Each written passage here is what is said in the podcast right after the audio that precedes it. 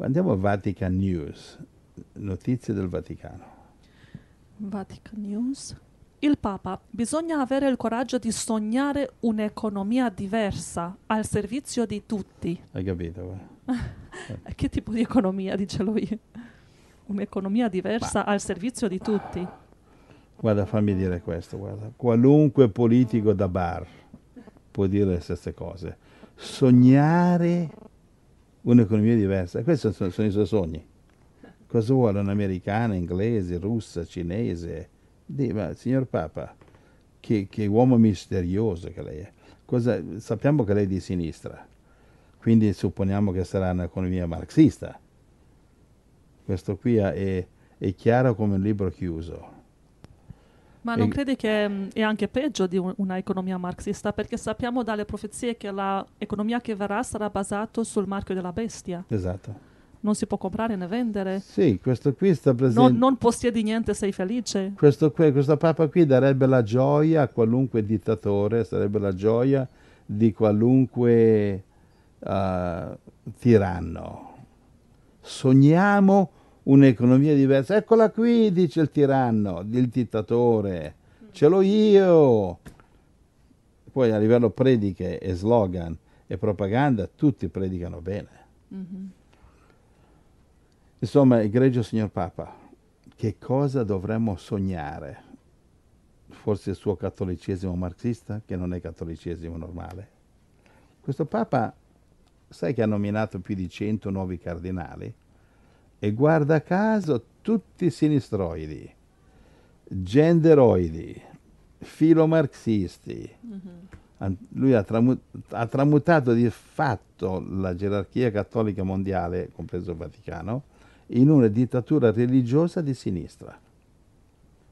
Io credo che Dio l'ha lasciato fare perché tra poco il suo Vaticano sparirà, sono convintissimo. Mm. E le povere pecorelle, come dicono le profezie, saranno disperse senza pastore. Come sparirà il Vaticano? Beh, il Vaticano rappresenta la, la sesta testa del dragone di Apocalisse 17. Cinque teste sono cadute, dice Apocalisse 17. Una è, al tempo della profezia era Roma, duemila anni fa, e dopo duemila anni oggi, una è, è il Vaticano. Il Vaticano sarebbe la, estrema continuazione dell'impero romano. Quindi eh, Apocalisse 7 dice cinque teste sono cadute, una è e un'altra non è ancora venuta, quando verrà dovrà durare poco. Quanto? Apocalisse 13 dice 42 mesi, mm-hmm. tre anni e mezzo. Quindi questo dicono le profezie. E come sparirà il Vaticano? Ma eh, allo stesso modo che sono spariti tutti gli imperi mondiali quando è, è arrivato il successivo. Quando è arrivato la Siria è sparito l'Egitto, è arrivato Babilonia è sparito la Siria. Quindi il Vaticano Distrutti. è uno delle teste? Sì, sì. È uno degli imperi il Vaticano? È uno degli imperi. Quale? Il sesto. Quello dell'impero romano abbiamo studiato. Eh sì, ma poi, sì, ma poi Roma è diventato il sacro romano impero. Ah, quindi il Vaticano e il Sacro Romano Impero sono una e la stessa cosa? Sì, infatti le, questi pelandroni eh, gerar- gerarchici hanno avuto la, la, la, la, grande idea di chiamare Chiesa Cattolica la Chiesa Apostolica Romana. Ah, sì, sì, cioè sì. questa è un'abominazione, sì, sì, una blasfemia, che i discepoli così che hanno a che fare con Roma. Zero. Però questi imbroglioni della curia e pelandroni, falsi, false guide, mercenari, per tenere soggiogate le, soggiogate le pecorelle cattoliche, cosa hanno fatto? Non potevano chiamare l'impero romano che continua e l'hanno chiamato la, chie- la Chiesa ca- eh, cattolica apostolica romana. Mm-hmm. Quindi praticamente l'impero romano continua nel sacro romano impero, però fanno finta di chiamarsi cattolici. Mi sto riferendo alla, eh, la gerarchia, perché i cattolici seduti in chiesa domenica mattina a riposarsi non ci capiscono niente, loro credono che quella è la chiesa, credono che la chiesa che Cristo ha fondato è quella romana. E poveracci, e perché gli hanno lavato il cervello? Capito? E dico, ogni, ogni, settimana gli danno l'Eucaristia, quando invece l'Eucaristia è dentro il nostro cuore, si chiama, si chiama Gesù, però lo mettono dentro uno sgabuzzino di oro, con le chiavi di oro, lì, questo, lì ci abita Dio, che noia.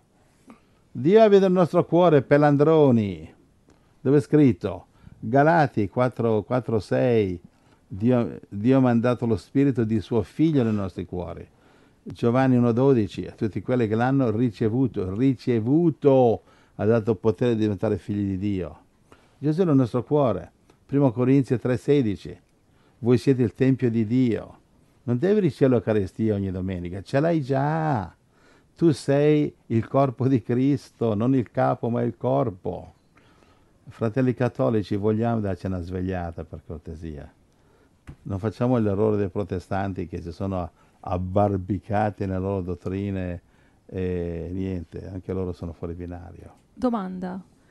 In Apocalisse 13, da 11 in poi, vediamo... Apocalisse che? 13, capitolo 13, da 11 in poi, vediamo una seconda bestia che promuove un nuovo sistema di comprare e vendere basato sul marchio della bestia. E qui vediamo il Papa che promuove una nuova economia che lui sta sognando.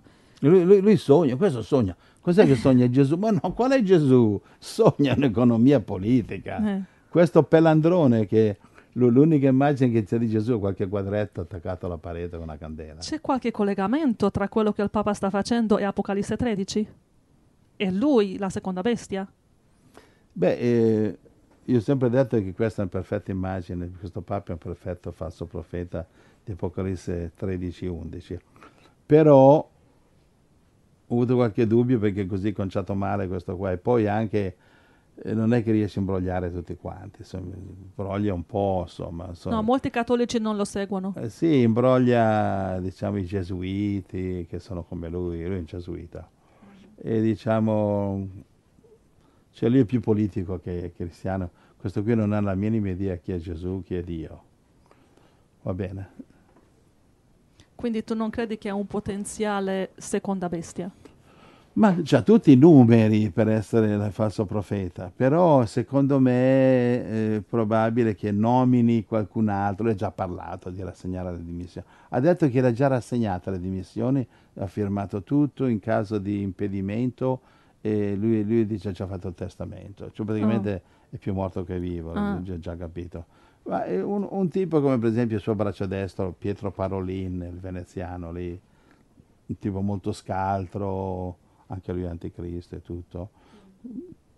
C'è una specie di cardinale Richelieu, questo Parolin. Lui sarebbe, diciamo, giovane, più forte, eccetera. Cioè lo vedo più, probabilmente lo vedo più lui come il falso profeta, perché questo qua ormai ha un piede nella fossa, l'altro su una buccia di banana, non è che può andare sì. avanti molto questo qua. Sì, eh. molto stanco, sì. Cioè, poveraccio anche salute, non è che sta molto bene, gli funziona solo un polmone. Oh. E lei è conciato male questo, cioè... Mm-hmm. Insomma, adesso non riesce neanche più a camminare, la porta in giro con la sedia a rotelle, è poveraccio, e, insomma... Sì, ma è anziano, sì. È anziano, cioè, giunge il tempo dell'ospizio, no? Eh, sì. Va bene. Dio ci aiuti noi a morire evangelizzando nelle strade, mentre portiamo il Vangelo, non in qualche ospizio per, eh, capito, per reliquie. Amen. Signore Gesù. Insomma, ti ho detto che ha nominato 100 cardinali, no? Sì, sì. Più sì. di 100, sì. tutti di sinistra. Mm-hmm. E credo che, insomma, dal punto di vista di Dio, piuttosto che un pastore falso come questo Papa, è meglio senza. Due è meglio di uno, ma è meglio solo che mal accompagnati. Dio benedica le pecorelle cattoliche. Il Papa pare di avere un'economia finanziaria diversa. Ma che cosa accidenti vuoi?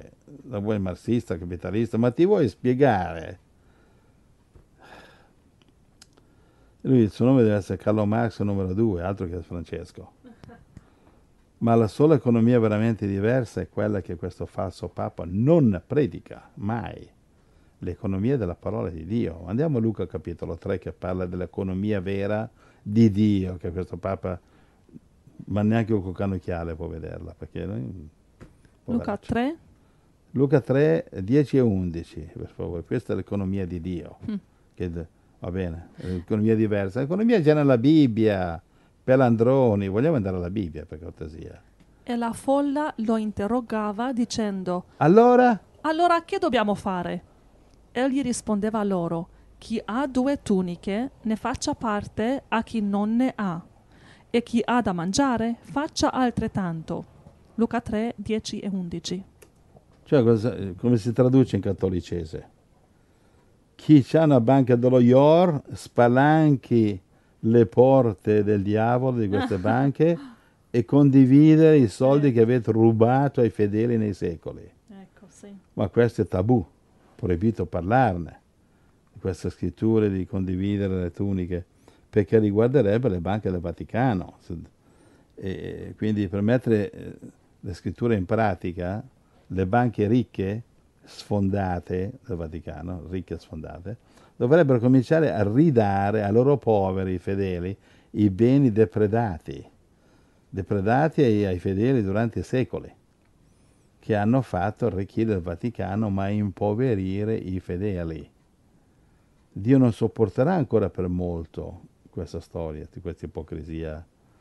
Credo che siamo alla scena finale di quel teatrino del Vaticano. È un teatrino dei suoi non pochi pedofili, delle sue pacciamame, tranne che per quelli che si pentono con frutti.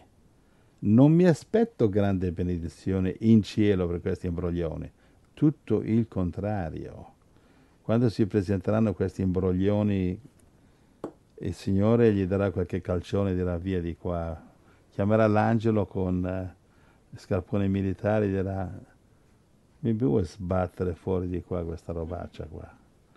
Infatti il Vangelo parla di gente che sarà cacciata via dal cospetto di Dio e sarà cacciata nelle tenebre, dove sarà pianti e stridore di denti, che io l'ho interpretato quello lì significare la nuova terra. Fuori, cacciati dalla nuova Gerusalemme, nella nuova terra dove leggi Apocalisse 22, 14, per favore, 14 Apocalisse 22, 14. Dice dare una descrizione come sarà fuori dalla Nuova Gerusalemme, che è il posto che il Signore invita tutti ad andare, però c'è pass- prima c'è da passare un piccolo test, devi diventare la sposa di Cristo. Per diventarlo, smettere di adorare i soldi, smettere di adorare te stesso, adorare il mondo, adorare questo e quell'altro. E anche se devi andare 40 anni a piedi nel deserto come Mosè, Caleb e, Giosuè, tu vai avanti senza maledire Dio e dire ah, vorrei tornare in Egitto, voglio morire in Egitto. No, caro, tu muori dove Dio vuole e stai zitto e chiudi la sala cinesca. Dimmi.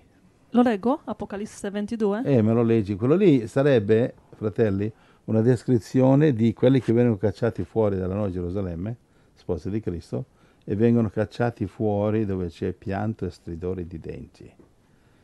Beati quelli che lavano le loro vesti per aver diritto all'albero della vita e per entrare per le porte della città. Fuori i cani, gli stregoni, i fornicatori, gli omicidi, gli idolatri e chiunque ama e pratica la menzogna.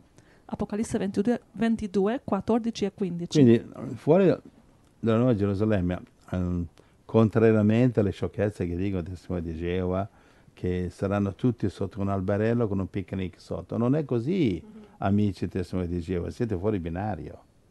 Non siete testimoni di bugie fuori noi Gerusalemme, altro che picnic, cioè, ci sarà anche un picnic, ma ci sono anche, leggi un po', idolatri. Eh, ci sono anche cani, stregoni, fornicatori, omicidi, idolatri e chiunque ama e pratica la menzogna. Cioè praticamente ci sarà ancora gente che cercherà di ucciderti, che cercherà di imbrogliarti e non potrà ucciderti che non c'è più la morte, ma per quanto dipende da loro ti ucciderebbero gente che ama la menzogna, gente che ti vuole imbrogliare, gente che dice conta su di me, sono un amico, invece è un imbroglione. Vabbè, quindi essere cacciati a noi a Gerusalemme, fratelli, non è uno scherzo. Sarà meglio che ci prepariamo adesso qui tutti ad essere ricevuti come spose di Cristo. Concludi il passaggio, là, concludi il messaggio, um, prova, vai a secondo Corinzi 11, 2, 3. Secondo ecco, Corinzi 11. Chiudiamo qui, sì. Come diventare sposa di Cristo? Devi essere fedele. Infatti sono geloso di voi della gelosia di Dio, perché vi ho fidanzati a un unico sposo per presentarvi come una casta vergine a Cristo. Ma temo che, come il serpente sedusse Eva con la sua astuzia, così le vostre menti vengano corrotte e sviate dalla semplicità e dalla, dalla purezza nei riguardi di Cristo. Secondo Corinzi 11, 2 e 3. Ci siamo? Sì. E allora, fratelli, qual è il messaggio per noi? Cerchiamo di lavare i nostri vesti nel sangue di Cristo. Come si fa? Dov'è la lavanderia automatica? Si lava con l'ubbidienza. Va bene? Col Amen. detersivo Amen. del Vangelo, Amen. del nostro credere, del nostro camminare con il Signore. Non importa se siamo grandi o piccoli, belli o brutti, ricchi o poveri, no, non importa. Essere fedeli. Però se camminiamo nella volontà di Dio non saremo poveri per molto tempo. Infatti vorrei parlare, vorremmo parlare anche tra oggi e domani, eh, fratelli che si lamentano, tutto mi va storto, non ho soldi per mangiare, no? ma non è normale. Io ho fatto missionario, sono 50 anni che faccio missionario, sono stato giovane, adesso sono vecchio, non ho mai visto il giusto abbandonato la sua progenie a mendicare il pane. Cioè non è normale che voi non avete soldi come i fratelli ci scrivono per il pane, per, per le bollette, non è mica normale, a me mi è mai capitato, mai successo. Ho avuto magari poco, però ho sempre avuto. Sono stato fedele nel Signore, deve essere fedele nel Signore. Va bene? Sì, e ne parleremo di questo abbondantemente domani perché credo che tanti fratelli hanno bisogno di questo soggetto. E ci hanno scritto, fanno soldi per le bollette, uno ci ha detto non ho soldi per comprare il pane. Ma che c'è qualcosa che non va, e non sì. è Dio, non è la mano di Dio che era accorciata. Non è soldi per la, per la benzina, non è soldi per comprare una macchina vecchia, non è soldi per sì, comprare... Non è normale. Guarda che stai sbagliando qualcosa. La Bibbia ci dà la soluzione anche a questo. Sì, abbiamo un messaggio su quello, che dice cercate prima il regno di Dio quindi evidentemente qualcuno che gli manca necessario non sta onorando Dio al primo posto con le sue primizie. Andiamo.